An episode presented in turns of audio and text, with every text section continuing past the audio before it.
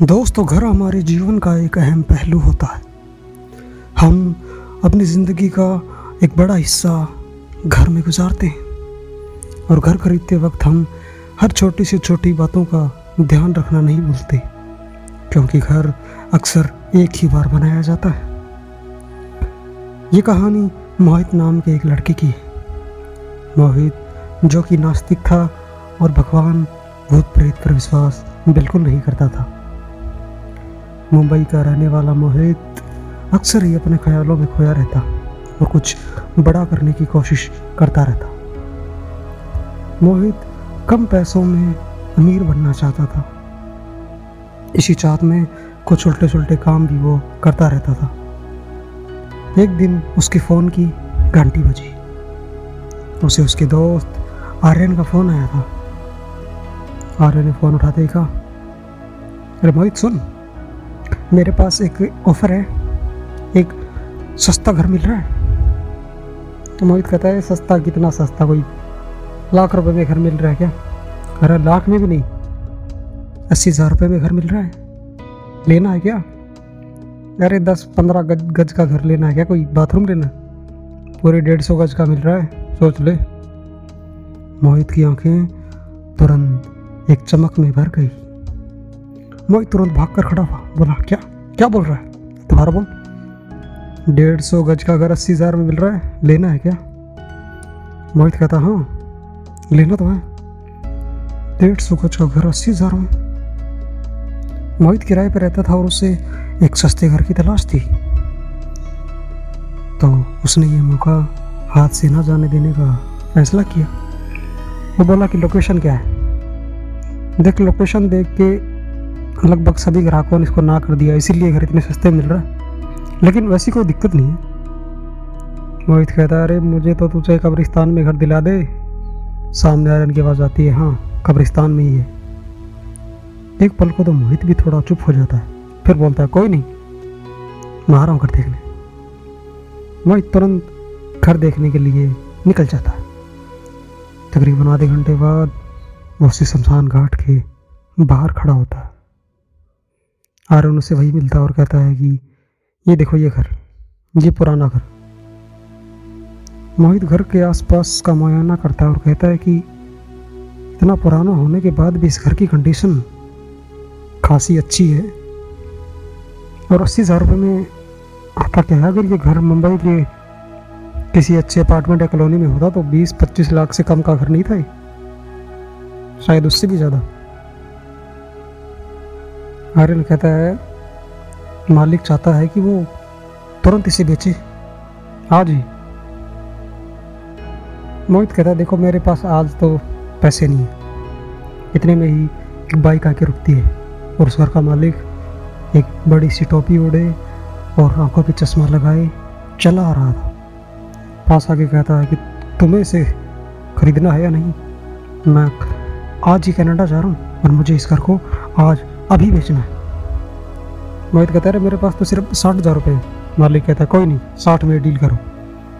मोहित हैरान हो जाता है और साथ में आर्यन तुरंत ही पेपर वर्क शुरू हो जाता है। तकरीबन दो तीन घंटे के बाद वो आदमी उस घर की चाबी मोहित को देकर कहता है, ये घर आपका हुआ। मैं जा रहा हूँ। मोहित और आर्यन को दोनों को ही ये बातें हैरानी कर देने वाली लग रही थी। दोनों को ही हैरानी थी कि आखिरकार इतनी जल्दी कोई कैसे फैसला कर सकता है? लेकिन मोहित खुश भी था कि उसके बीस हज़ार रुपये और बचे। उसने तुरंत ही अपना सामान उस घर में रखना शुरू कर दिया। तकरीबन चार से पाँच घंटे की मेहनत के बाद उसने अपना सारा सामान उस घर में सेट कर लिया। और उसने सोचा कि चलो, कल से इस घर में रहना शुरू करते हैं। रात को तकरीबन आठ बजे वो घर से निकलने को हुआ था। तो उसे लगा कि उसके घर के पीछे किचन में खोई खड़ा उसे देख रहा है। ने जब पीछे अपनी गर्दन को माई तो वहाँ कोई नहीं था। लेकिन उस पूरे घर में एक अजीब सी एक अजीब सा मातम सा छाया हुआ था। उस पूरे घर में एक अजीब सी नेगेटिव एनर्जी महसूस करी जा सकती थी। मोहित उसे महसूस तो कर पा रहा था, लेकिन मानने से इनकार कर रहा था। मोहित पूरी तरह से नास्तिक था और इन बातों को बकवास मानता था। मोहित अपने घर चला जाता है और कल सुबह होते ही उस घर में आ जाता है। अपने साथ अपने दो तीन दोस्तों को भी लाता है। उसके दोस्त घर के बाहर से बोलते हैं, अरे ये तूने कहाँ कर लिया है? ये कब्रिस्तान है। तो मोहित कहता है, अरे कब्रिस्तान है तो क्या है? साठ हज़ार रुपये में घर लिया है, साठ लाख का भी ना मिलता मुंबई में? उसके दोस्त कह रहे तो पागल हो गए। इस घर का पता है क्या इतिहास है? मोहित कहता क्या? अरे, इसके आसपास कब्रिस्तान थे।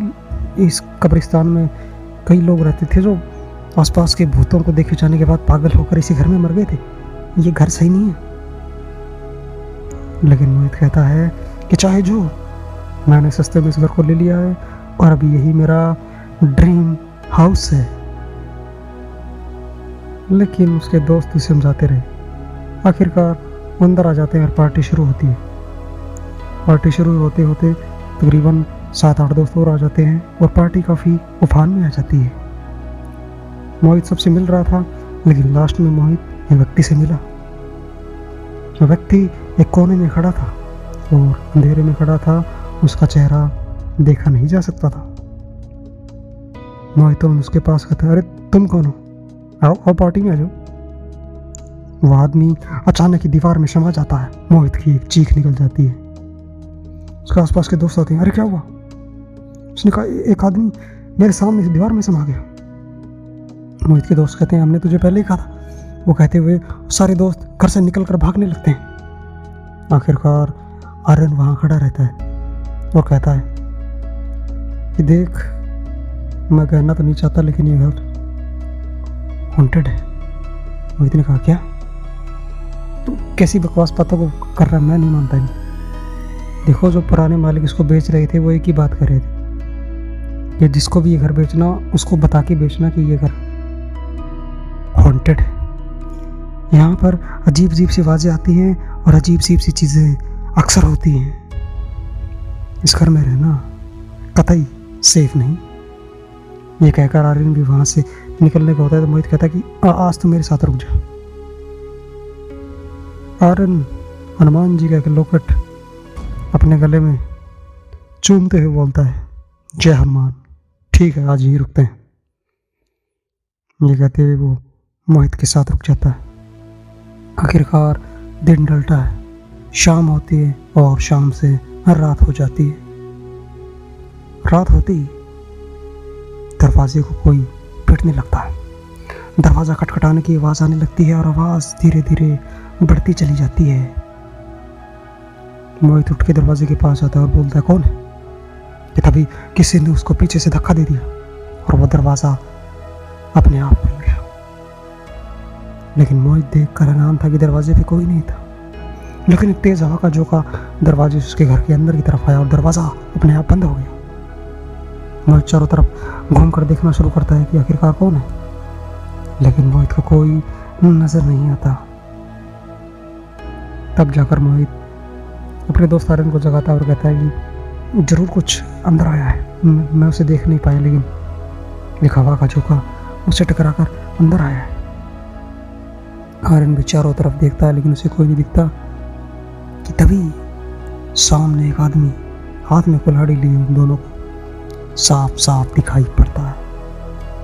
उसके आसपास एक अजीब सा कोहरा छाया हुआ था।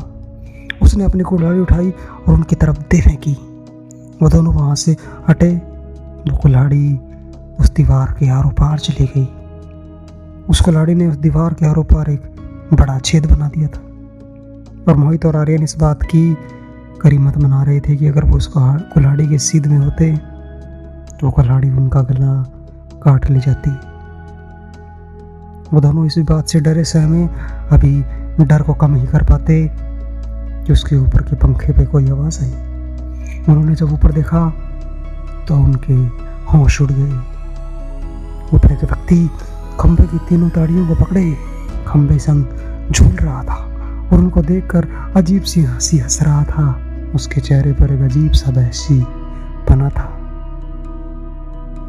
वो दोनों काफ़ी डर जाते हैं और वहाँ से दरवाज़ा खोलने को, भागने को होते ही हैं कि एक डंडी उनके सर पे आ लगती है और दोनों वहीं एक बेसुध सी अवस्था में गिर पड़ते हैं कि तभी उनके सामने एक एक करके कई सारे काले साए आने शुरू हो जाते हैं। उन सायों ने अपना हाथ आगे बढ़ाया और मोहित की गर्दन को पकड़ लिया। मोहित जो कि पूरी तरह से नास्तिक था।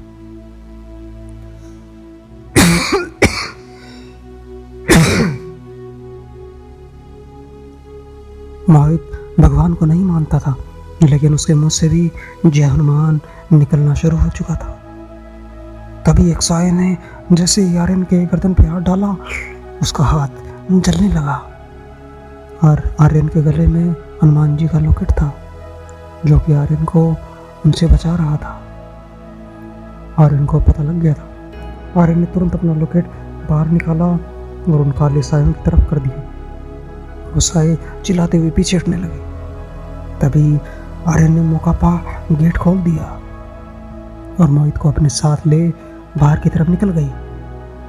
वो वहाँ से भागना शुरू करते लेकिन उस कब्रिस्तान में वो देखते हैं कि हर कबर के ऊपर एक शख्स खड़ा है। कोई हाथ में कुलाड़ी लिए, कोई हाथ में डंडा लिए अपनी अपनी कब्रों पर खड़ा हुआ है। उन दोनों को डर का असली एहसास हो रहा था।